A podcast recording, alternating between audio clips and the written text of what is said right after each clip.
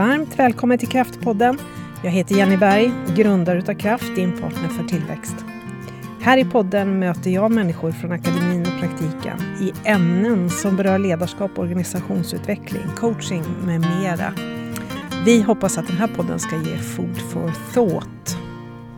Varmt välkommen till podden och idag så har vi en gäst som jobbar på Mälardalens universitet och som processledare.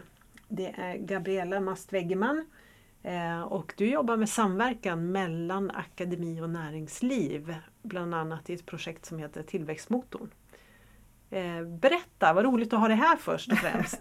Vem är du? Jättespännande. Ja, förutom att jag heter Gabriella Mast Wegerman så är jag 60 plus måste jag säga nu. Så jag har lång arbetslivserfarenhet. Jag jobbar mycket med entreprenörskap och kvinnors företagande och sådär då. Sen är mitt ursprung faktiskt från Ungern. Ja. Så att jag är, även om jag tycker att det är lite tuffa tider att representera Ungern nu med, ja. Så, men det är en annan historia. Men jag kommer faktiskt från Ungern och så är jag gift med en holländare. Så vi är en lite internationell familj. Ja, och därav namnet Mast och Wegeman. Ja. Det är inte helt... Ja, skiljer ut sig lite. Ja. Eh, vad heter det när du inte jobbar med, på Mälardalens universitet? Vad, vad gör du helst då när du är ledig? Jag gillar att röra på mig. I och med att ja. ens jobb är väldigt mycket stillasittande och det är lite grann mot min personlighet. Jag tycker om att röra mig och träffa folk och sådär då. Så att jag tränar, går på yoga, ute och promenerar. Och sen reser vi mycket. Det kommenterar alltid folk. Men gud, är ni hemma någon gång? ungefär. Men vi, min man och jag, vi gillar att resa och vi är privilegierade att vi har möjlighet att göra det. Ja. Vad är det för favoritresor? Eh, för ofta är man ju lite olika. En del är så här, ja men vi reser och vandrar och liksom upptäcker landskap mm. och sådär. Och andra är, det är storstäder som är grejen. Jag skulle nog gärna vandra mer i mitt liv men min man är inte alls för det. Han älskar värmen. Okay. och nu är det inte så att det är han som bestämmer men det, men det blir väldigt mycket i Europa, gärna Spanien och, och sådär då. Och sen har vi varit mycket i Asien. Ja. Vi till och med gifte oss där redan på den tiden när det inte nu är det, gifte sig alla ungefär i Thailand och så men när vi gifte oss för drygt tio år sedan då var det ganska ovanligt faktiskt ja. att man gjorde det. Ja. Så vi gifte oss i Bangkok och hade alla våra barn med oss på bröllopsresan. Åh, härligt! Mm. Jag tänker att vi eh, ska skynda vidare. För bakgrunden till att jag frågade om du ville vara med i den här podden, det var att jag inser liksom, har man mött, som du har gjort, då, företagare i ungefär tio år i Tillväxtmotorn, som är en satsning för företagare. Då, då har man mött ganska många företagares utmaningar och brottats tillsammans med dem och diskuterat och sådär. Och jag blev väldigt intresserad av din liksom, utkikspunkt i det. Alltså vad har du märkt dels genom åren och eh, vad ser du är liksom företagares största utmaningar? Vi kan väl börja där. Mm. Vad är den vanligaste utmaningen för en företagare som du möter? Mm i det sammanhanget? Det är så här att vi har ju alla vi har ju akademiska föreläsare. Det kan vara marknadsföring, försäljning eller typ så. Men det som alltid hänger kvar i alla grupperna och som präglar de flesta gruppernas frågor det är faktiskt om ledarskap. Ja. Eh, personalfrågor, personalproblem, hur hanterar man dem? Det är nästan genomgående faktiskt i alla grupper. Det är svårt, det är mm. utmanande. Mm. Mm. Vad är det man säger då? Vad berättar man för berättelser?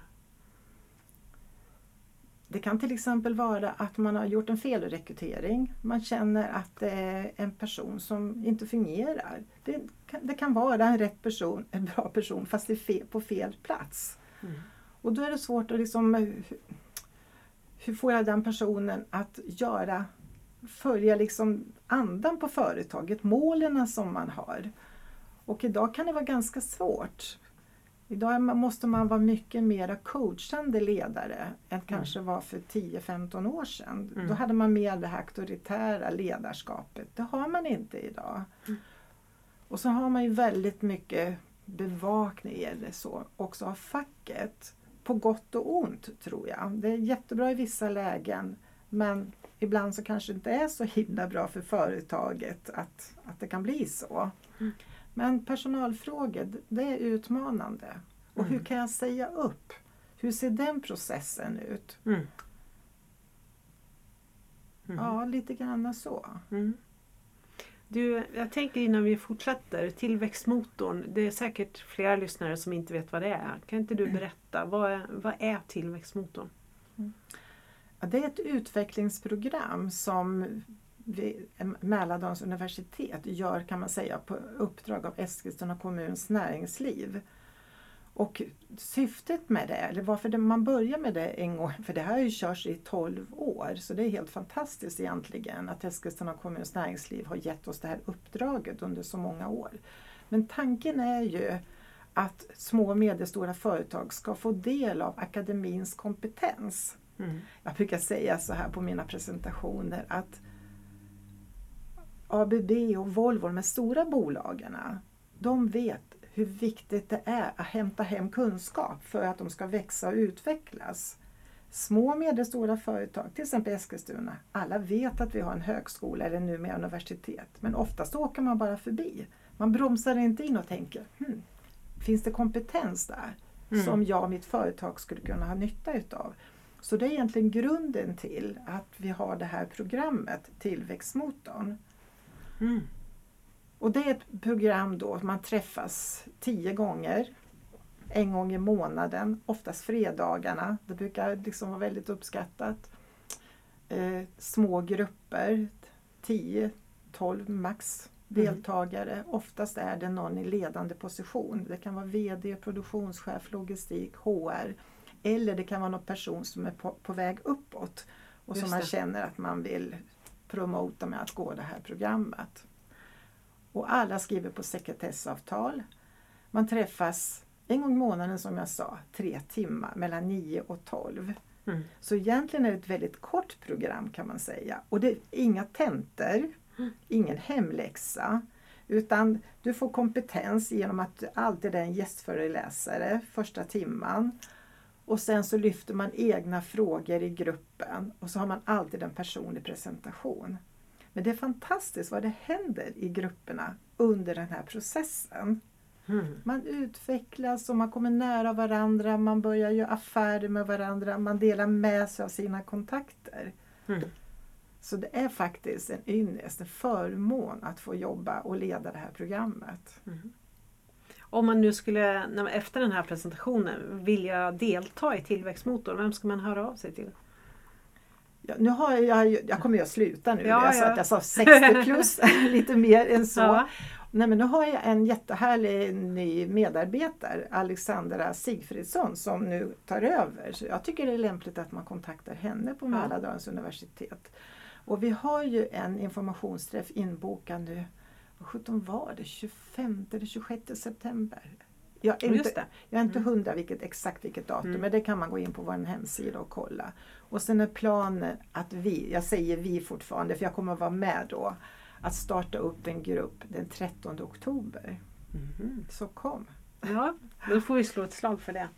Du, när du möter de här företagarna och ni pratar ledarskap och all den här, alla de här samtalen du har haft.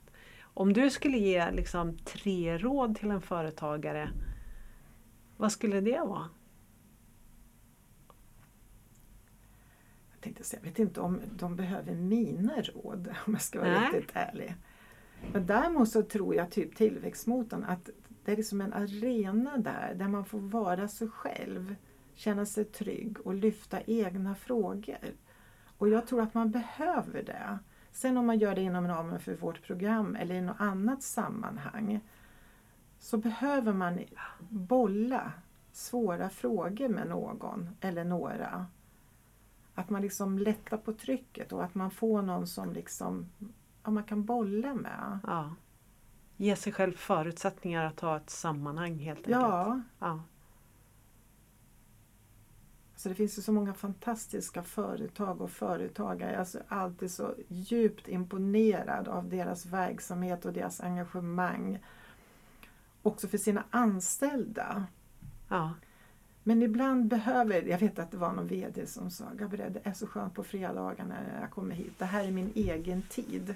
Ja. Och så tror jag att det är väldigt många som känner att för en gångs skull, de här tre timmarna, det är mina timmar. Mm. Mm.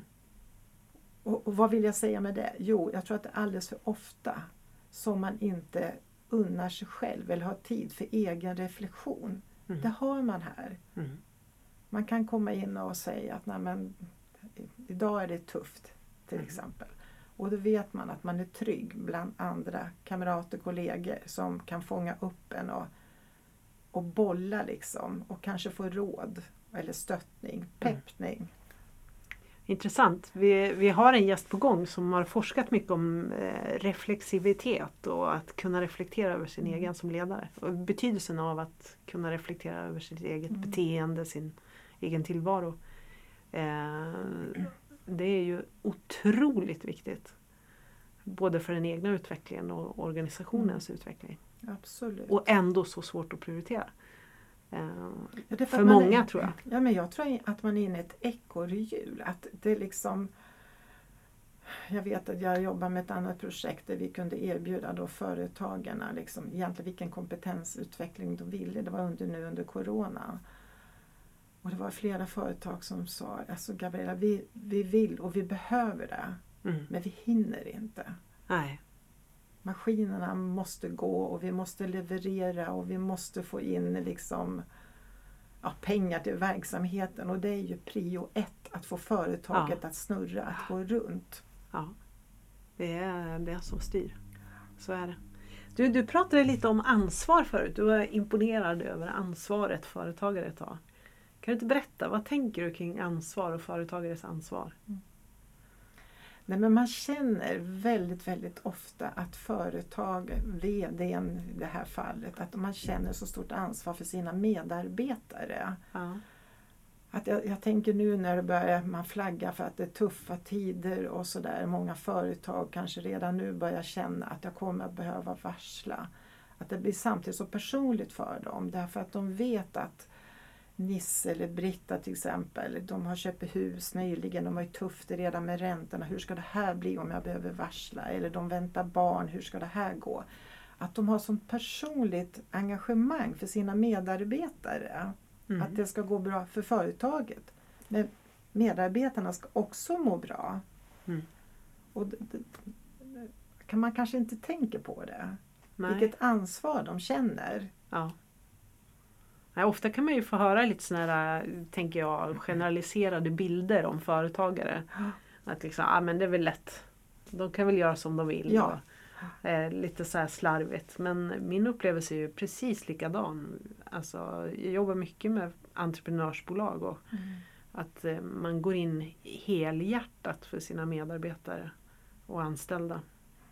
Ja, men ibland jag vet att man kan tycka, ja men gud varför, varför vill de inte växa? Liksom, de har ju Ja. tillväxtpotential. Men för varje ny anställd så blir det ännu större krav och förväntningar och ett ansvar att se Mm. till att det finns jobb. Och ja, jag tror inte att det är så enkelt Mm. att bara väx, väx. Nej. Utan det får enorma konsekvenser också. Ja. Och någon ska också skapa möjligheten för den där växten. Ja, Och ofta skulle- är det ja. ju ägaren eller så Ja. som måste lägga den där extra tiden Mm. eller extra kraften. Ja. Du, vad heter det? Jag var ju inne på din LinkedIn idag. Okej. Hittade då verkställande kvinna och blev ju supernyfiken. Så då var jag tvungen att läsa vidare och så pratade vi lite om det förut. Mm. Kan du berätta, vad, vad, är, vad och vad är verkställande kvinna för något? Nej, men det är så roligt. Det är faktiskt en titel som vi själva har skapat när jag jobbar med det här. Det var när jag jobbade på Almi moderbolag i Stockholm. Och då jag, när jag kände sådär, men gud ska alla, i det här fallet kvinnor, starta eget? Varför köper de inte ett bolag? Och då inom ramen för det här då, så hade jag en jätteduktig marknadsförare som sa, men fasen Gabriella, vi, borde ta det här titeln verkställande kvinna. Så, så blev det faktiskt. Och då hade vi ett projekt och där vi uppmuntrade då kvinnor till att köpa ett bolag istället för att starta eget. Det kostar Mm. mycket pengar att starta eget också. Man Mm. kanske inte har lön på tre år. Mm. Du kan köpa ett mindre bolag och kavla upp ärmarna och se hur kan du få det att växa och så då. Och sen så skrev jag en bok om det här, hur, hur, hur man ska tänka och vad innebär det att köpa bolag kontra starta eget. Och så. Det är en inspirationsbok. Och den heter då Verkställande kvinna. Mm. Fin titel. Ja, verkligen. Den fick ganska mycket uppmärksamhet. Ja, oh ja, det, överhuvudtaget hela det där projektet fick ju mycket. Dagens Industri och DN och sådär liksom bevakade det och skrev om det och vi var ju med på Bokmässan och fick mycket uppmärksamhet. Och jag har ju sett att det är väldigt många bibliotek som har köpt in. Det tycker jag också är jätteroligt Ja. då förstås. Ja. Ja. Om, eh, eh, om du då tittar på, eh, för det här brukar ju många vara nyfikna kring. Liksom. Kvinnliga företagare gentemot manliga företagare i tillväxtmotorn som de mött genom åren. Skiljer det sig någonting åt hur de agerar eller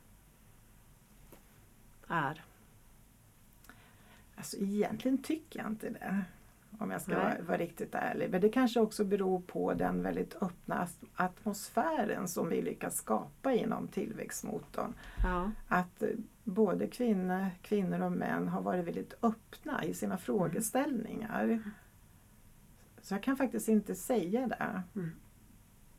Jag vet att det finns ju rapporter som har sagt att kvinnor, kvinnor som startar bolag att de är mer Eh, ansvarskännande och att om de lånar pengar och det inte går bra för bolaget så spelar det ingen roll. De ser till att de betalar tillbaka skulden och sådär och att det är svårare för kvinnor att få finansiering och så. Och det ligger säkert en, en del i det.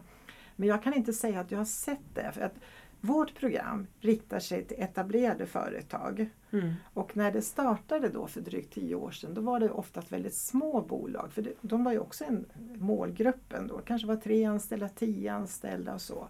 Men idag har vi ju faktiskt bolag som 80, 90, 100 anställda. Mm. Så på det viset har det skett en utveckling. Men jag, men jag känner det att de kvinnor och männen som går programmet de har oerhört stor glädje och nytta av varandras erfarenheter. Mm. Det är glädjande att höra tycker jag. Vi pratade lite om det också att det har ju hänt mycket. Du berättade 90-talet, då var det, det var en annan miljö om man var kvinna i näringslivet då. I samhället i stort tror jag. Eh, så, men det har skett mycket. Eh, men finns det fortfarande utmaningar som skiljer sig åt tror du? För kvinnor och män. Ja. Jag tycker det är jättesvårt att, att, att Mm. svara på det om man ska vara ärlig. Jag tror ofta att det är personliga drivkrafter som gör att man kommer liksom framåt. Och jag tycker idag så finns det så fantastiskt många duktiga kvinnor ja. som är väldigt framåt och vet vad de vill och så. Så att ja. jag, jag, jag kan inte peka Nej. på någonting. Det tycker jag är himla bra. Och vad skönt. Nej, jag tänker eh, personligen att eh, nej, men vi är ju människor i första hand. Ja. Eh, och att kön är ganska egentligen ointressant på ett sätt. Jag pratade faktiskt med en eh, kvinnlig VD för ett större bolag här för några månader sedan och hon sa just det, it's all about people. Ja, Och det är faktiskt, precis som du säger, det handlar faktiskt om människan. ja, Det är det som grunden, värderingar, hur Ja. man leder, vad man tänker, vad man känner. It's all about people. Mm. ja det är det. Mm. Och, och också vilken kompetens jag tillskansat mig vad det gäller att vara ledare och, och allt det som det handlar om av kommunikation och relationsbyggande idag. Så tidigare var det, när- i början av mitt liv, i min karriär, så Mm. var det mycket mer auktoritärt ledarskap. Det Mm. var chefen som bestämde, det var chefen som fick sista ordet. Idag så tror jag att det kan vara svårare att vara ledare just i och med att det förutsätter coachande ledarskap. Mm. Du måste jobba med förändring och utveckling i dialog med dina medarbetare. Mm. Och det kanske inte är så lätt alla gånger. Hur kommunicerar man med olika personlighetstyper? Hur ska du nå fram? Ja, Du kan inte peka med hela handen. nej. Det går inte.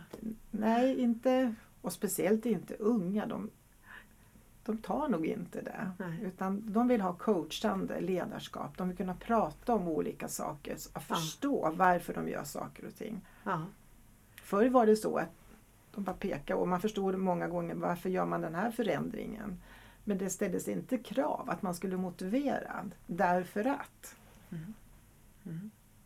det stämmer väldigt bra med min egen upplevelse. Vi, eh, på Kraft så har vi jobbat med, med coachutbildning i många, många år nu. Och eh, om vi tittar eh, ja, men 10-15 år tillbaka, då alla som kom in, dels så visste man inte riktigt vad coaching var. Och det andra var ju att de flesta som gick de här utbildningarna, de hade ambitionen att bli coach. Jaha, okej. Medan idag så är det näst, vi utbildar och tränar i stort sett bara chefer och ledare. Och det är en liten klick som har ambitionen att bli coach. Så coachutbildningarna har blivit, upplever jag, ett ledarutvecklingsverktyg. Just för att det krävs. Eh, Men där har vi nog en samsyn ja, faktiskt. Att Ja. ledarskapet har förändrats. jätte, jättemycket. Mm. Tack och lov. Ja. Jag tänker att det har också med, jag vet inte vad du tror om det, men det skulle vara intressant att höra din spegling på. Eh, för en reflektion är väl också att medarbetarna idag är mycket mer välutbildade. Eh, det vill säga, ibland är de ju mer utbildade än vad jag kanske är som chef. Mm. Och det kräver ju att jag har kompetens att ta tillvara din kompetens. Mm. Och att jag har kompetensen att göra det möjligt för dig att utvecklas i den Mm. kompetens som inte jag har. Och det är ju något helt annat än att berätta för dig vad du ska göra. Det är så roligt att du beskriver det som du gör för att jag har också varit med om det. Chefen tyckte att han skulle veta allt. Och kunde han, om han inte kände det självförtroendet inom, inom sig då var han ju jättestressad. Att det fanns medarbetare som kunde mera. Och, Med, medan idag är det precis som du säger. Det, mm, medarbetarna är ofta så välutbildade och kunniga. Och då ska man ju som chef och ledare ta tillvara på det ja, och låta medarbetaren växa och bidra till utveckling av företaget istället Ja. för att se det som ett hot. ja, exakt. Och, då, och när vi pratar kompetens då känner jag alltid så att det är viktigt att prata om att det inte bara handlar om akademisk Eh, utan jag tänker på ett verkstadsföretag där, där jag var och där någon som sitter och svetsar eh, och är så otroligt duktig på det. Liksom. Eh, och att då chefen skulle komma in och ha någonting att tycka om det. det nej. Men, men, men det är så här, för jag tänkte på det när jag använde ordet att de är så välutbildade. Jag har många gånger häpnat över så otroligt pålästa och kunniga Mm. många företagare är inom lagar och avtal och så. Och de har absolut ingen akademisk kompetens. Men de är så duktiga och drivna och pålästa. Mm. Så att kompetensen finns. Ja, Och det behöver absolut inte vara akademisk kompetens. nej. När vi är inne på det, det här företagares kompetens och så akademi. Mm. Eh, för du har ju jobbat med samverkan. Om du skulle skriva en önskelista på den samverkan, vad skulle du önska dig då? Nej, men, nej men en önskelist, eller önskan är att man ska jobba ännu mer tillsammans, SME-företag och akademi. Därför att till exempel framtidens studenter, de, deras framtida jobb kommer säkerligen att finnas bland små och medelstora företag. Det är Ja. så lätt att tro som student att ja, men jag ska jobba liksom på de här flashiga, tjusiga företagen. Då. Allt ifrån IKEA till eh, Google eller någonting Ja. så, sånt där. Då. Eller för den delen Volvo och så. Men de flesta jobben, de flesta företagen, de finns ju hos små och medelstora företag. Så det är där framtiden kommer att finnas för väldigt många. Och då tycker jag det är viktigt att man möts redan när studenterna pluggar. Att man gör exjobb och projektarbeten i, Mm. i mindre företag. Ja. Och det är så häftigt att se. Många gånger leder ju ett sådant samarbete mellan de här parterna då att studenten kanske får ett jobb när de har gjort ett exjobb eller ett projektarbete. Och det är ju fantastiskt. Ja. Men då vet jag vid ett tillfälle, då var det något företag som sa då Ja men om jag nu anställer någon med akademisk kompetens då kanske de bara stannar två år för de är ju välutbildade och vill gå vidare. Men då var det så himla skönt att det var en annan företagare som sa Ja, men då har du fått ny kunskap i två år som du kan tanka av. Mm. Det är inte som förr i världen att man anställer någon som är på samma jobb i 25-30 år. Mm. Utan se möjligheten istället. Mm. Och det tycker jag var så häftig och bra beskrivning. Mm. Tanka av det med unga när de är nyfikna och kommer med ny kunskap och ny energi. Mm. Sen får den personen gå vidare. Men då har jag förmo- förmodligen, förhoppningsvis, så har jag fått med mig en massa från den unga studenten. Det är så man ska tänka. Ja, jag håller med. Jag eh, var ju faktiskt in, fick möjligheten att vara med i ett projekt i en kurs med förstaårselever som gjorde Ja. marknadsplan för vårt bolag. Och det var ju super, super bra. Alltså. Mm, det, så den, den går jag tillbaka och läser och försöker att jobba igenom Ja, ja. faktiskt. Så att det kan jag bara intyga.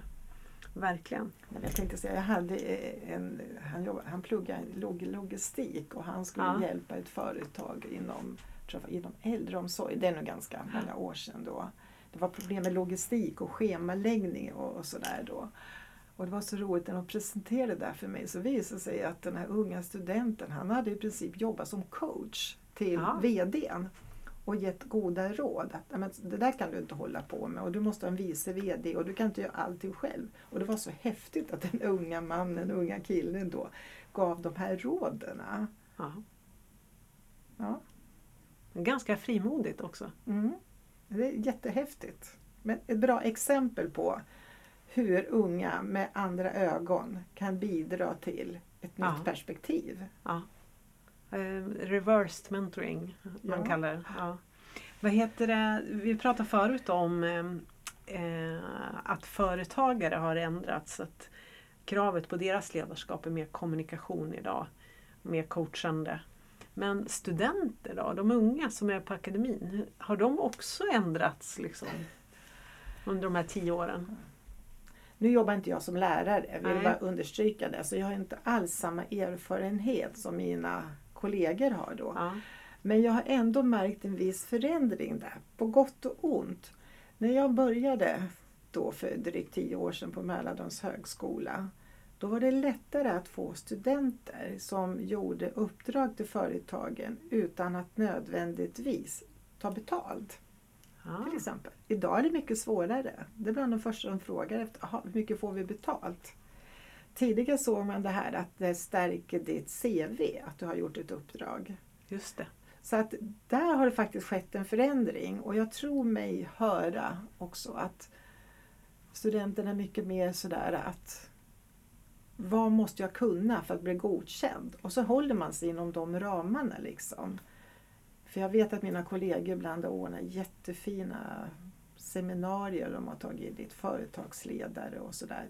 Men det har inte varit en obligatorisk del i, i planen, i studieplanen då. Och då är det alldeles för få som har anammat det och tagit sig tid att gå dit. Så det är en förändring. De kanske inhämtar kunskap på annat sätt. Mm. Men en viss förändring, förskjutning har det faktiskt skett också hos studenterna. Mm. Intressant. Man brukar ju säga att man får det man mäter. Ja, Ja. men det här är ju lite synd för jag märker att det kan vara lite svårt. Ja. Ja. ja, jag tycker också att det är synd.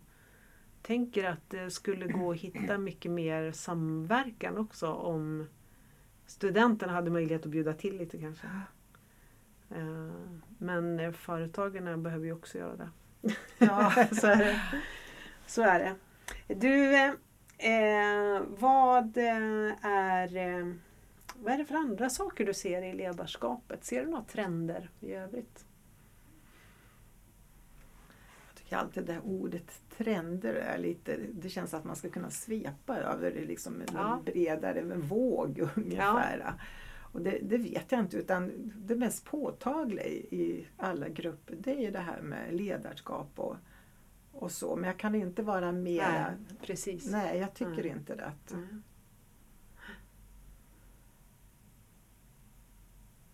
När du nu är, du berättar ju att du går in för ett avslut här.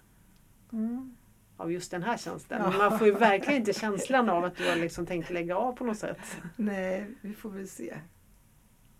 Ja, det är lite, det är lite märkligt när man kommer till det att det är dags att, liksom att tacka för sig då. Även om jag har varit privilegierad och fått vara kvar så många år efter liksom pensionstiden. Och det är klart, det är med vemod Ja. Också, man, man tänker, men gud vad tog livet vägen ungefär? Då? Och liksom, vad, vad, vad, väntar runt hörnet? Så det är liksom en process också inom mig själv tycker jag. Ja. Att, ja. Det känns, känns lite konstigt måste jag säga. Det gör det. Ja, ja. Och lite vemodigt. Ja. Men det är inte bara för att lämna jobbet utan jag tror att, det, att man liksom ser tillbaka på sitt liv. Att man gör en summering på något sätt. Ja fundera kanske ibland, har man gjort rätt val? Ja.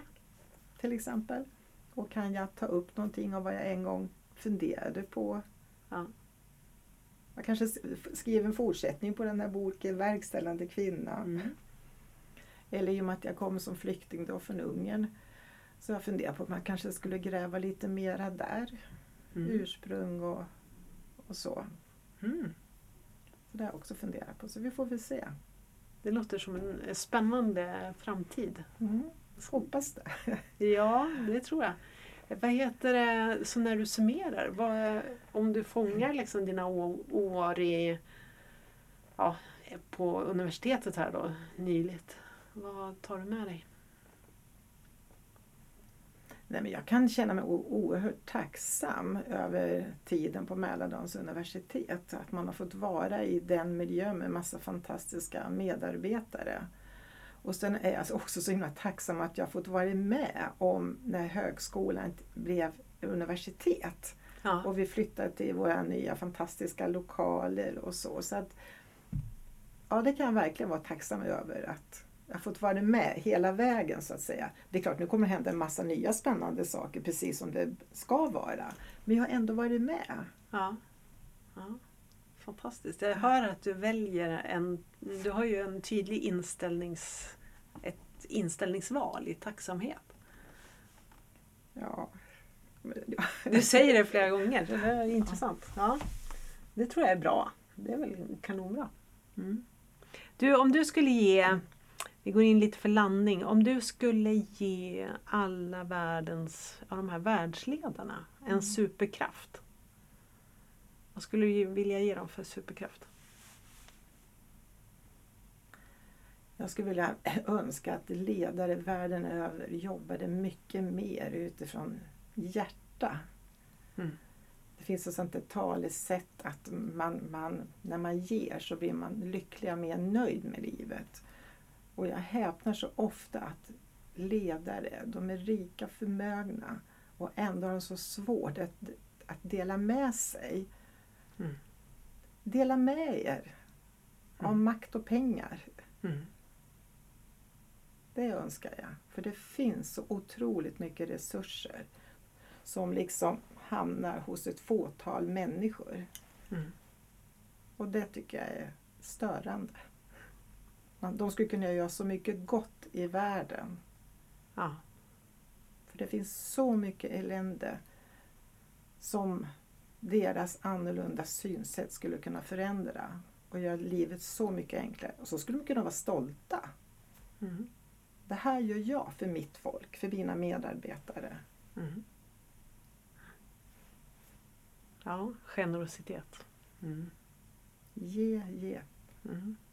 Det mår man bra av. Mm. Mm. Du, eh, när vi nu landar den här podden. Hur var det för dig att vara med här idag? alltså det var, det var spännande och lite läskigt också. Ja. ja. Så att, ja. Fast jag tycker alltid det är roligt med nya saker och nya utmaningar. Och podd har jag aldrig varit med så det här är en ny grej för mig. Ja, jag är jätteglad att du var med. Det var väldigt roligt. Mm, tack så mycket. Eh, och så sitter jag här med en fråga som jag tänker kanske blir den sista då. Du nämner ju att du kom som flykting. Ja. Och det är ju ganska stora frågor i dagens samhälle. Åh, Gud, ja. Eh, vad har du för tankar som du vill dela med dig av där? Jag kan säga att jag är oerhört berörd av Ja. till exempel Ukraina. Gud så många gråter. Ja. Alltså, jag gråter bara jag tänker på det. Så fruktansvärt Ja. det som händer. Men jag är också imponerad av att det är så många människor som, som Reinfeldt sa, öppna Ja. era hjärtan. För det är det faktiskt väldigt många som gör. Men, men det hemska bilder som man ser på alla människor. Och det är ju inte bara Ukraina. Så jag brukar säga hemma att världen har blivit galen. Ja. Det blir mer och mer krig och mer och mer flyktingar. Och det, barnen får ju fruktansvärt illa. Mm. Och jag kan verkligen identifiera mig med flykt. ja. Komma till ett annat Mm. land. Och att inte känna igen sig. Och inte ha någonting. Mm. Och inte ha någon tillhörighet. Mm. Nej, och jag tycker att eh, det är fantastiskt imponerande när man möter inte minst de här unga människorna som har kommit 2015 till exempel. Man möter dem och kommit ut från högskolan och läst in svenskan och går ut med jättefina eh, examina och så vidare. Liksom. Det, eller tar ett jobb någonstans och lär sig och kommer in i samhället. Ja, Det är verkligen Mm. inte lätt. Mm. Nej. Imponerande. det. Ja, det vi behöver hjälpas åt. Tack att eh, du var med. Mm, tack för att jag fick vara med. Och lycka till med det som väntar. Tack. Verkligen. Ja. Då säger vi så. Tack du som har lyssnat och eh, eh, vi önskar dig en bra och härlig fortsättning på dagen.